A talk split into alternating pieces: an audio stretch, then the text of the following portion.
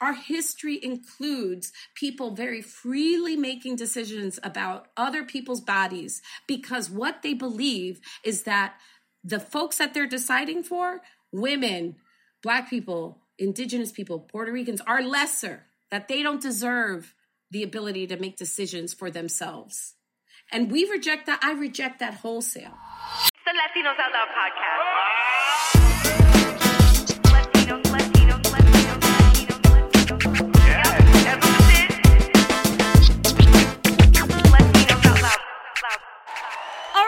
Guys, it is that time here on the Latinos Out Loud podcast where we interview someone amazing. I say it every week, I say it every time. If I had a penny for every time I said the word amazing, well, I'd be taking everybody out to Seafood City and buying everybody Henny Coladas. All right?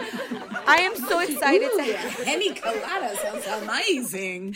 you know about Henny coladas? I don't even drink Henny, but if it's that kind of night, I would do a Henny colada. Has to be like a hot summer night, and the mood has to be right. Okay, look, I'm not gonna rhyme. but Here is it go. white henny? Because white Oh! henny is like Henny White, yo, but Analilia, Henny White used to be like the thing, right? Like you used to go to the airport, duty Mm-hmm. free, like yo, I'm gonna cop like five bottles, sell them each for like Mm-hmm. five stacks, like I don't know. And then you like really do like your research on Henny White, and it's like not really Oh. worth all that. I No. mean, but it tastes like wine, like But Henny it's a wine. good mixer. But it's a good mixer. It's like Ooh.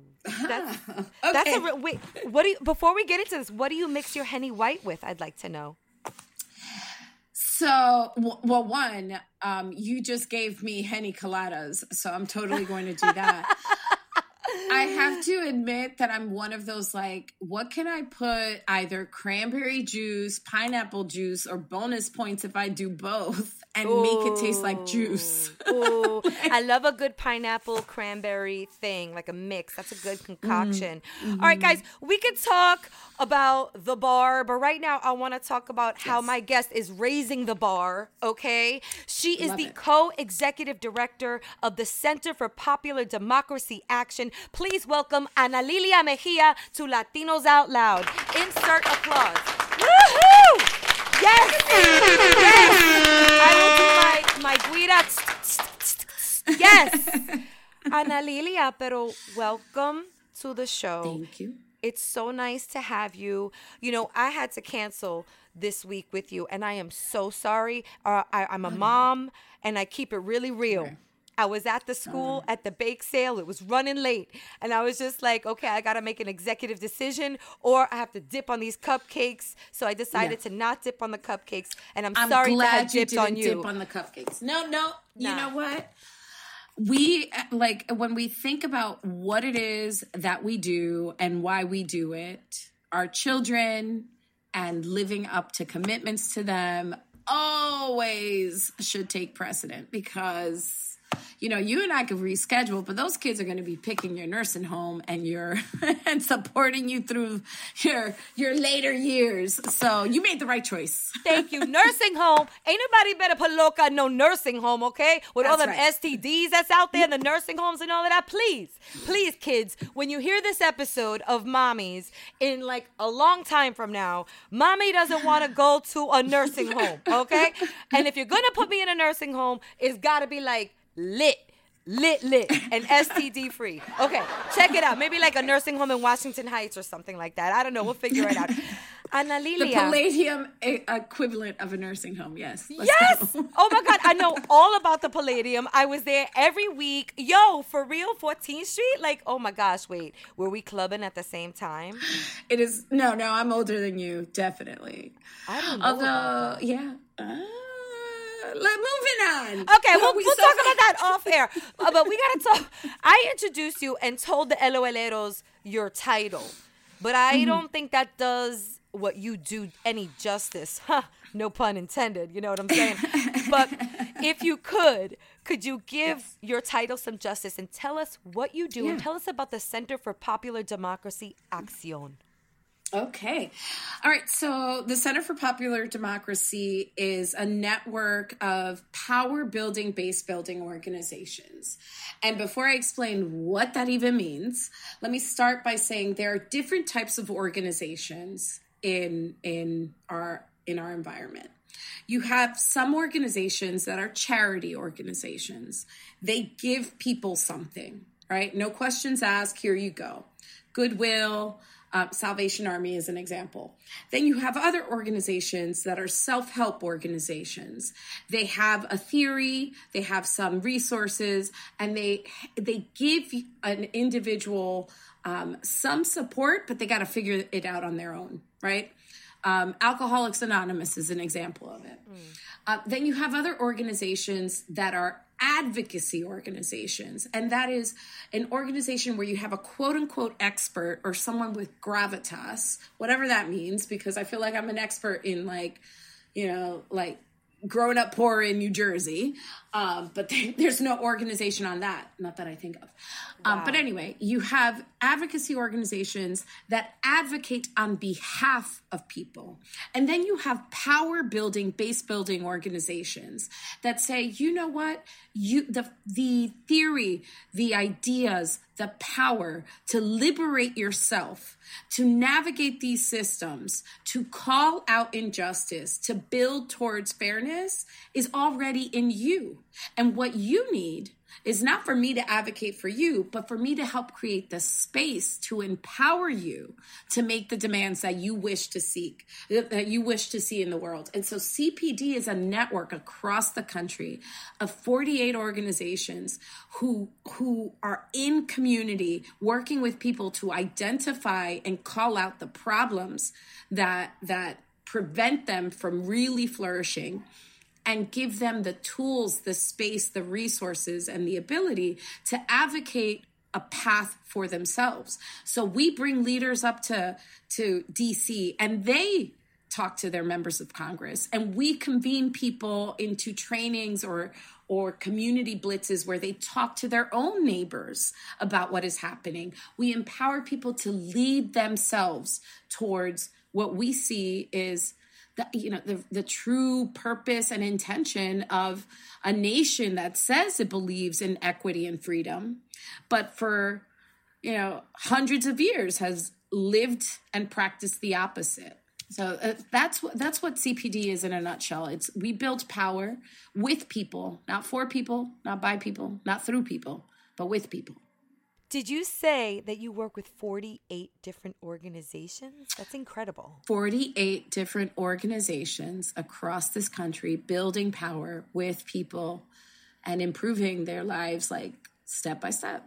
Build power. How how do you find these organizations or maybe I should say how do the organizations find you? So, I I began my tenure at CPD at the beginning of last year, 2021. But CPD has actually, we just celebrated our 10 year anniversary. Uh, it was uh, at inception, it was a a combination of organizations from the former Acorn uh, this was another base building, power building organization across the country that was helping empower working class, working poor people, particularly around housing, but all sorts of economic justice issues. And um, it, and other organizations who were all focused on this concept of I don't need you to advocate for me. I need I need help navigating this so I can advocate for myself. Um, so we have a history. It's like the amalgam of organizations that predated us that that wanted to stay together and do this work and then as we have gone out into the space connecting with folks developing trainings we have identified opportunities to sometimes build new organizations and and word of mouth i guess uh, we you know we we have organizations that reach out to us and say, you know, I'm interested in in affiliating with CPD. I want to be part of this network of of organizations who have clarity of purpose and that are really focused on building up people and their power to to unlock freedom for themselves. Yeah, that's why I brought it up because I feel like in our audience may lie someone who works for an organization that could align with your organization. So I always want to open up that line and be like, okay, this is how you guys out there, the LOLeros, could take action yourself. Love it. Connect with Analilia and the organization and let's grow that. Yes. Let's grow that number from 48. So, okay, let's get a little more granular at this point. So on January 19th, we all know the Supreme Court released a report uh, just three days before the 50th anniversary of Roe v. Wade. And they uh, there was uh, the report on the Dobbs leak, right? Where I think it was over 80 people received the communication and either printed it out and showed it to their loved ones and you know i would love to like talk about this issue that we saw in the news i love love when we get an expert on the show because we here at Latinos Out Loud talk about, I mean, yes, comedy and all that stuff. That's so that's like the sazon. The comedy is the seasoning. We talk about the topics. We talk about the issues. We talk about the things that affect the Latino community. So yes, we brought up Roe v. Wade, the overturning. We bring up women's reproductive rights on the show often. I often talk about my infertility journey and how honestly, if abortion was not an option to me, having had a um, pregnancy with a genetic abnormality, I would be in a very different situation today. I stutter a little. I get. I, I share that. throat. I shared that experience with you. I I am a mother of two boys, and between my oldest, who's eleven, and my six year old, I I was found myself happily pregnant. I was one of those moms that was, you know, exercised my choice and I wanted to have minimal intervention. I wasn't interested in having a bunch of sonograms and tests and poked and prod. I had had a baby before. It was a healthy baby, it was a healthy pregnancy. I felt like I could do it again. Um, I was working with my with my midwives, and then about at 20 weeks, I had my first ultrasound, and I found out that I, in fact, was pregnant with a child, very much wanted, um, as well as a tumor. Um, it was essentially a very a, a freak, uh, one of those um, you know rare medical occurrences where it was a twin fetus and molar pregnancy, and the only real option I had to protect my health and to be to uh, uh, to put you know to use my mother's words to be around for my oldest child and perhaps see the face of my future children was to terminate that pregnancy at about 20 weeks. And if I wouldn't have had that as an option, and if I would have had to have a discussion about it between myself and my doctor, and as per Dr. Oz, some politician, I wouldn't be here today. Uh, my youngest wouldn't be here today.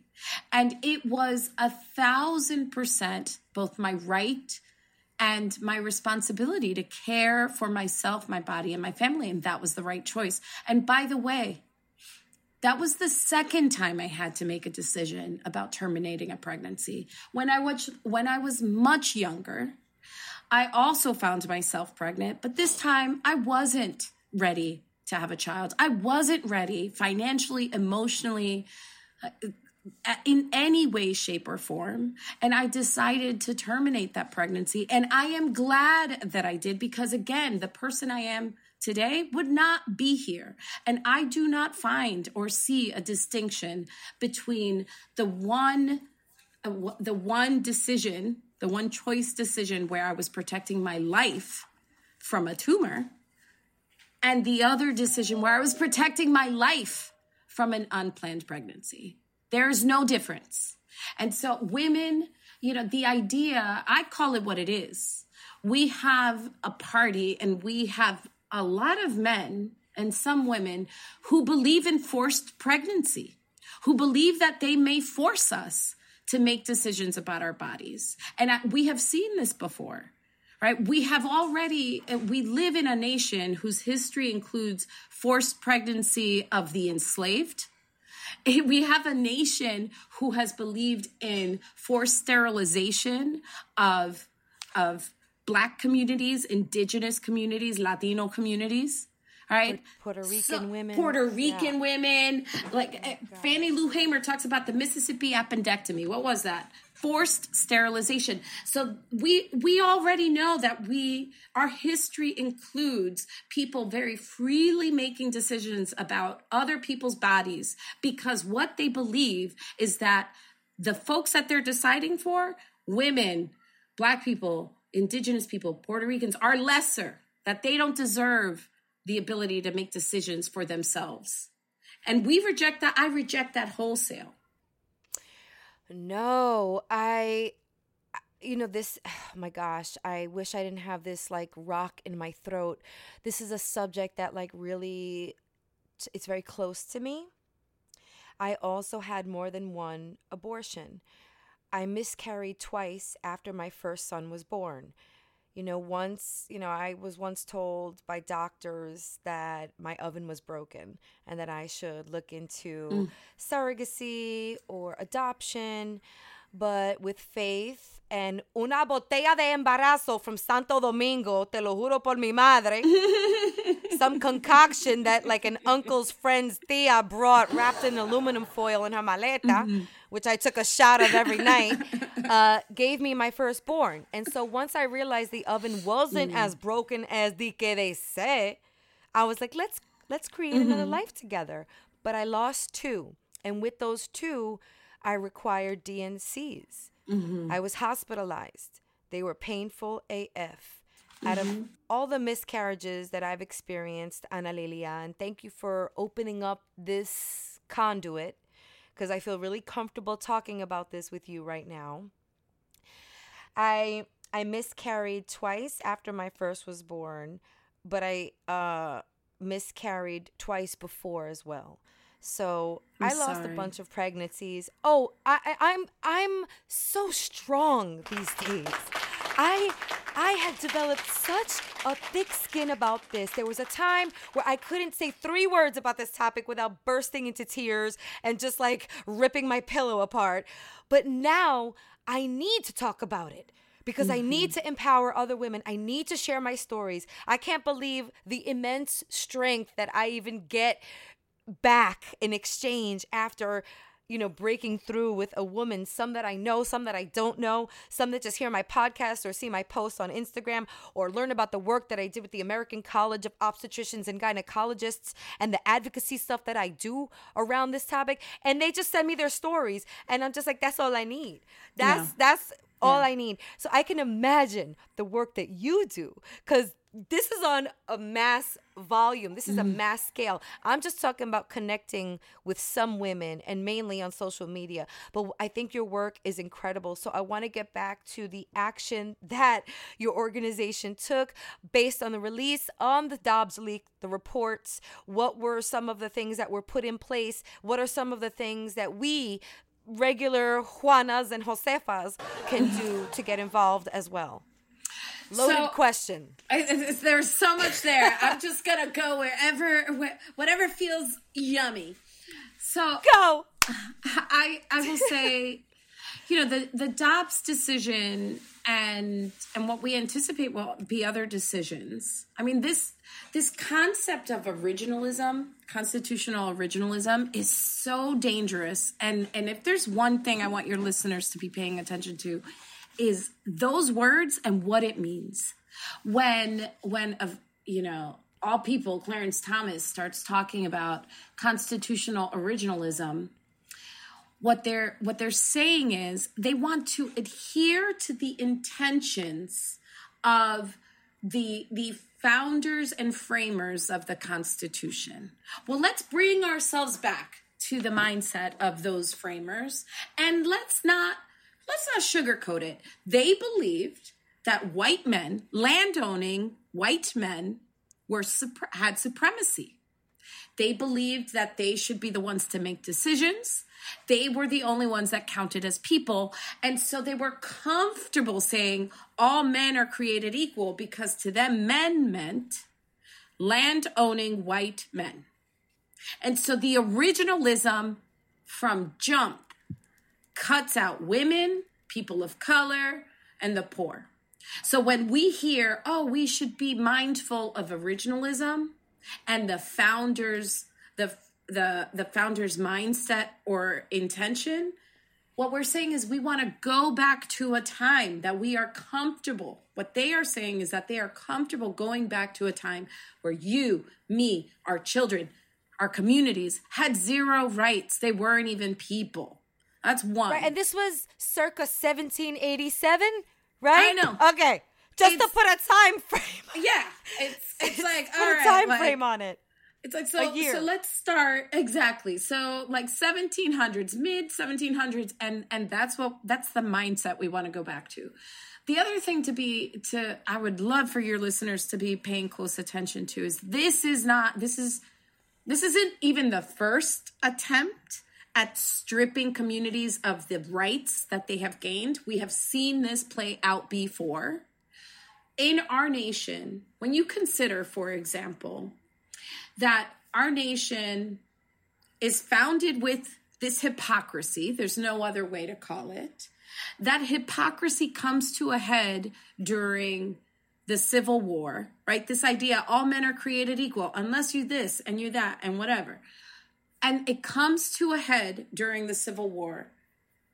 There we there is a tension, a political tension happening in this time within the Republican Party where centrists like Abraham Lincoln are like, you know what? We're to fight this war. Maybe we'll free the slaves. Perhaps we should send them back to Africa. That was the centrist position. And then you had the radical Republicans who were like, no, we should actually live up to all men are created equal, right? We should have full emancipation. We should uh, take intentional steps as a federal government to correct the injustices done to communities. The radicals won. The radicals, for 12 years, we have Reconstruction in the United States.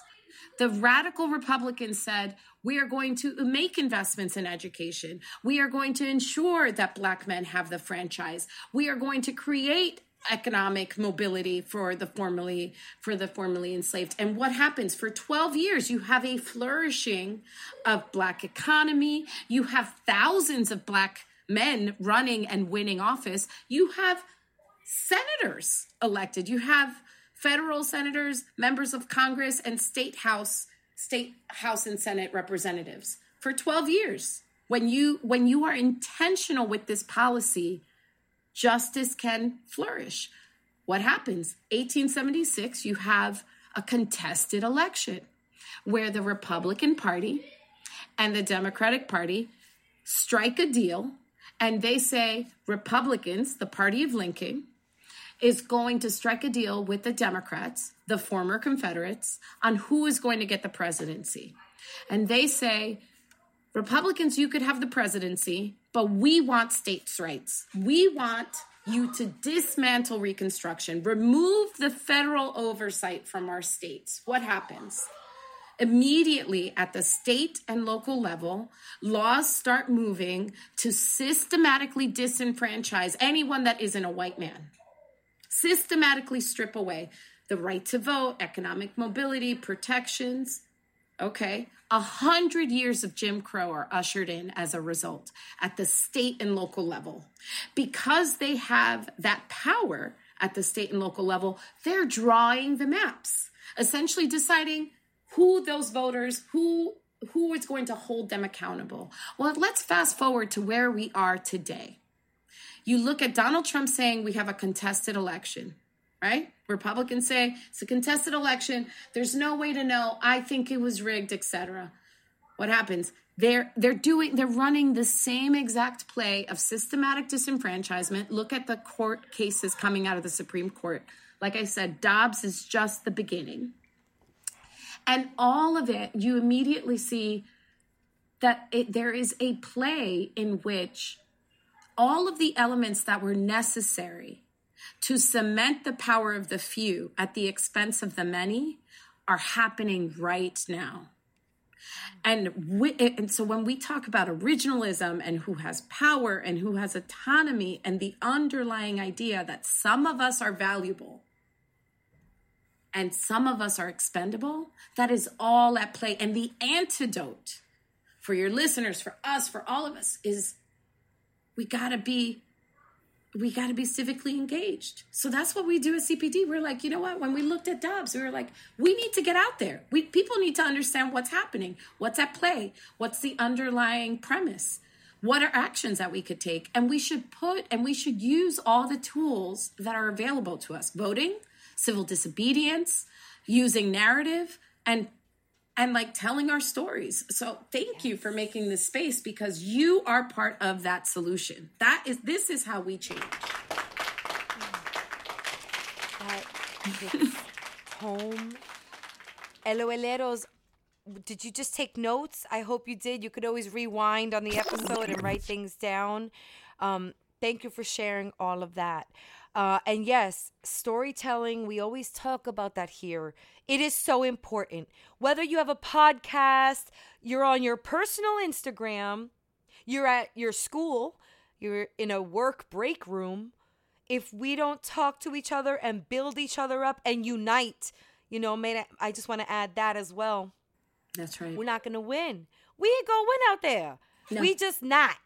And we need to fight, sadly. We need to fight for our rights, not only to party, but also to the rights that are ours as Yes. women Yes. as women, y'all. You know what I'm saying? And shout out to all the like allies we have also fighting the fight. Analilia, you've been featured in so many articles. I just want to shout some of them out because I know the LOLeros are probably just as fascinated with you as I am right now. Analilia has been quoted and featured in Essence. We love Essence magazine so much. Um, and that was an article entitled An Attack on Abortion is an Attack on Our Democracy. You can find some information on Analilia on NJ.com. Shout out to Dirty Jersey. Shout out to Jersey. Okay. and also, NPR, there's an interesting piece. It's called What We Know and Don't Know about how abortion affected the midterms. So there's a lot of information out there on Analilia. Um, if I may talk a little personal before we wrap this interview, I'd love to know how and why you got to this this career. How did you how did you end or how did you I don't want to get all Deborah Cox, but how did you get here? You know, like how Tell us about your past, what you went to school for, and Yeah. how you ended up being the co-executive director of this incredible organization. Well, first, I just want to thank you for making this space not only to energize and like move your listeners, but also just making space for these important conversations in a way that's like fun and engaging and not like, ah, ah, ah. Um, I think it's. I can't do the that. I can't do the wah wah wah. I don't even know how, even if I tried. no, it's it's it's incredible, and I'm so you. grateful for it. Um, so, how did I get here? Let's see. Well, for starters, you know, like many, I, I uh, maybe like many of your of your listeners, you know, I I grew up working poor. I I grew up watching my parents work two and three jobs a piece and not make ends meet. I I watched my mom you know, struggle and my father try to essentially keep the family um, fed and housed, and it wasn't always easy. And there was a moment when my mother became my mother. I'll tell this little story. My mom was a lady garment worker, um, like many, like many women who came to this country. Uh, when she got here, she figured out she could sew, and she went and worked in a lot of factories. Um, my mom worked actually double shifts. She would clock out of one shift and go into the next factory and clock in. Mm. And she got a call from a friend who told her that someone had just quit a workplace that was unionized, which meant that with that one job, my mom can make enough money to replace the two jobs that she had to work back to back and never see us. Right. So my mom heads into New York City Like I said, I grew up in New Jersey, so it was a train ride over. She had enough money to get into the city, and she essentially talks her way into this job, right? She's like, I, yo le trabajo, mira, le trabajo el día gratis. She was like, I, I am your guy. I know how to sew. I know that they were like, do you know how to do this? Yes. Do you know how to do that? No, absolutely. Do you know how to run this machine? Yes. And my mom, meanwhile, she's like, I'm going to learn. But she, it was the necessity, right? Like she was like, I am so desperate to, to support my family that I, that she went out and she was bold and she tried and she gets the job. And then she's like, finds herself at Penn Station, New York Penn Station, and she doesn't have the money to go back to Elizabeth. And she tells this story of scanning scanning the the train station looking for a friendly face that maybe spoke Spanish and that maybe she could ask if they would help her get home. And she stops a young man uh, and she tells him, Look, I came out here looking for a job. I got the job, but I can't get home. Will you help me? And he asks her, How are you going to come back tomorrow? And she's like, I don't know. Just like God is providing right now, God will provide later. And he gave her enough money to not only get home, but to come back for that job. And to this day, my mother carries it's funny because when you think about inflation, she carries $2 in her pocket and she says she always holds that amount of money or some money in her pocket so that if anyone asks her for help, she has it because that young man changed my family's life. Because his generosity, and we have no idea. She asked him, "Can I take your address so I could pay you back?" He was like, "No, it's it was out of the kindness of his heart." But the generosity that this stranger offered my mother set my family onto a different path of economic security. My mother gets this union job. She's able to make ends meet with one job. We, my sister and I benefit from being around our mother much more than we were before when she was working two back to back jobs. It completely changed our family. I stopped worrying about food and started dreaming about college. And so when I get to college and graduate school, I was like, I want to be a union organizer because I knew that helping other people, particularly through the labor movement for me, I could replicate those opportunities for people I would never meet. And I wanted to do that. And that set me off on this path of understanding collective action and the power of it, the power of unions and how they transform lives and this idea that I could plant a seed today that I may never see bear fruit, but it can enrich and feed the world. And it set me off on, I worked for the Working Families Party. Obviously, I worked, I was um, Senator Sanders' political director um, on his run for the presidency. It took me to working on the Biden transition team and going into the administration.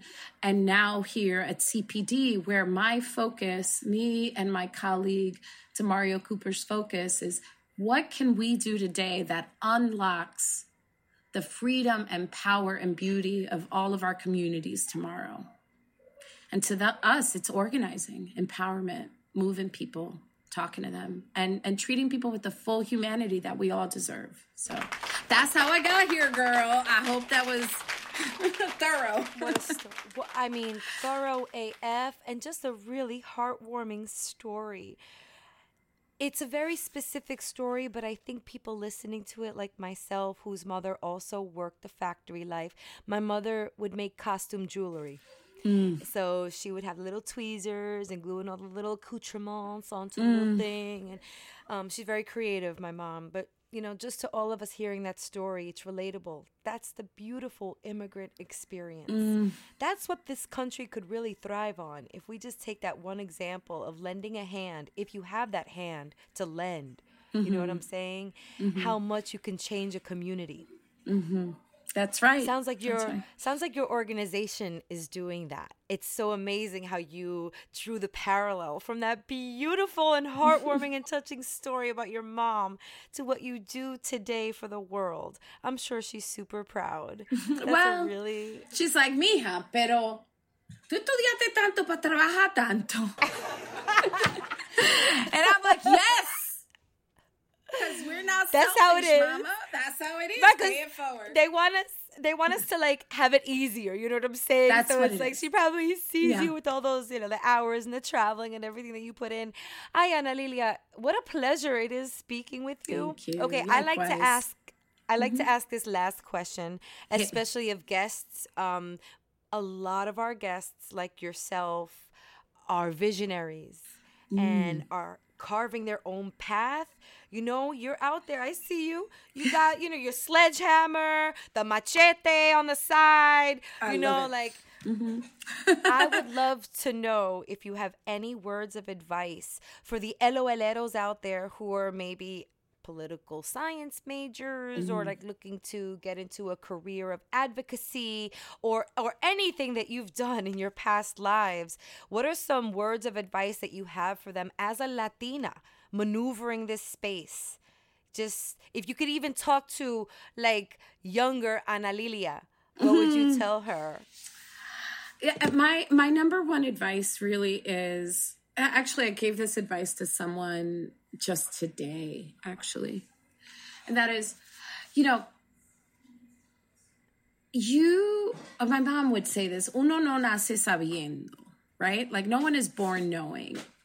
And sometimes we find ourselves in spaces where you know we perhaps didn't uh, don't have the benefit of um, a particular education or connections or history.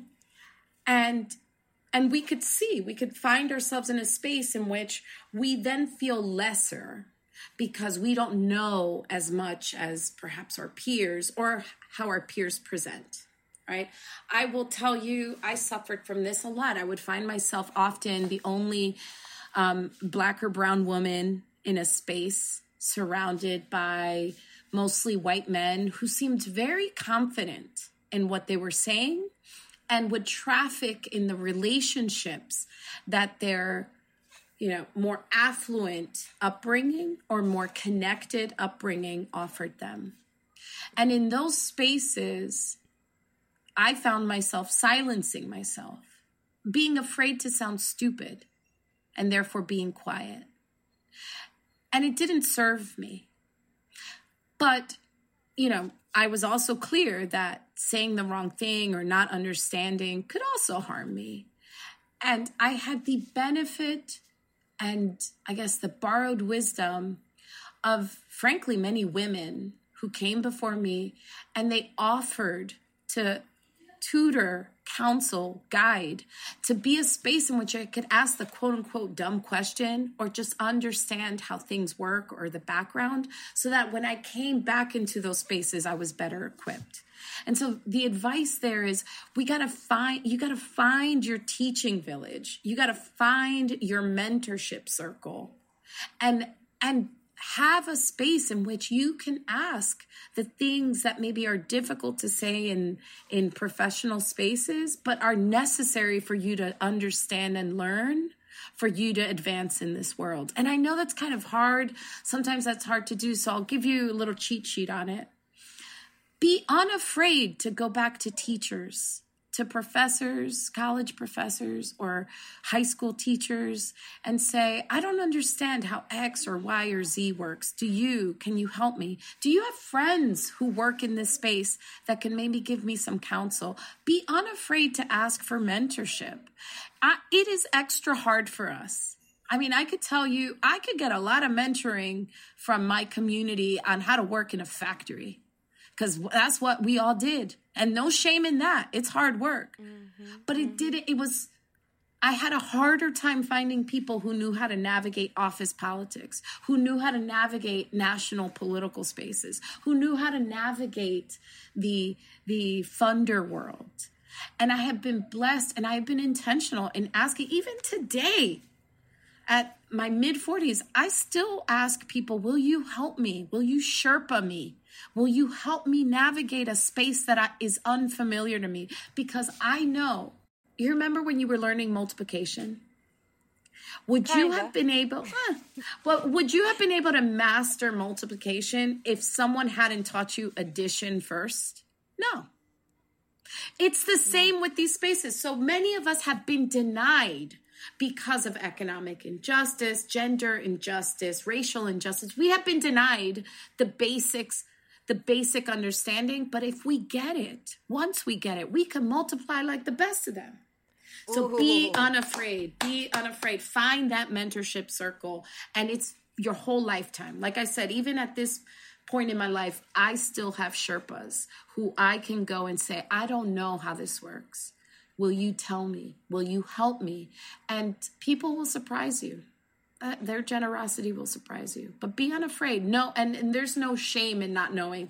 There's shame in not like trying to find out. But there is no shame in not knowing. That was so well said. That was beautiful, you guys. Analilia Mejia, thank you so much for Thank coming on Latinos thank you. Out Loud. Are you on social media? Can people follow you? Yes, my um. Although I just got hacked, y'all. Apparently, I have Oh, a copycat attack. I, so, so I will say I'm very specific. My IG is Analilia underscore Mejia at you know at IG or whatever that is. Um, but more importantly, follow CPD, CPD and CPD Action, Pop Democ. Um, I'm sure you'll you'll be able to to share it with folks. Um, you know, our organization is is really out there, y'all, just trying to build power for all of us.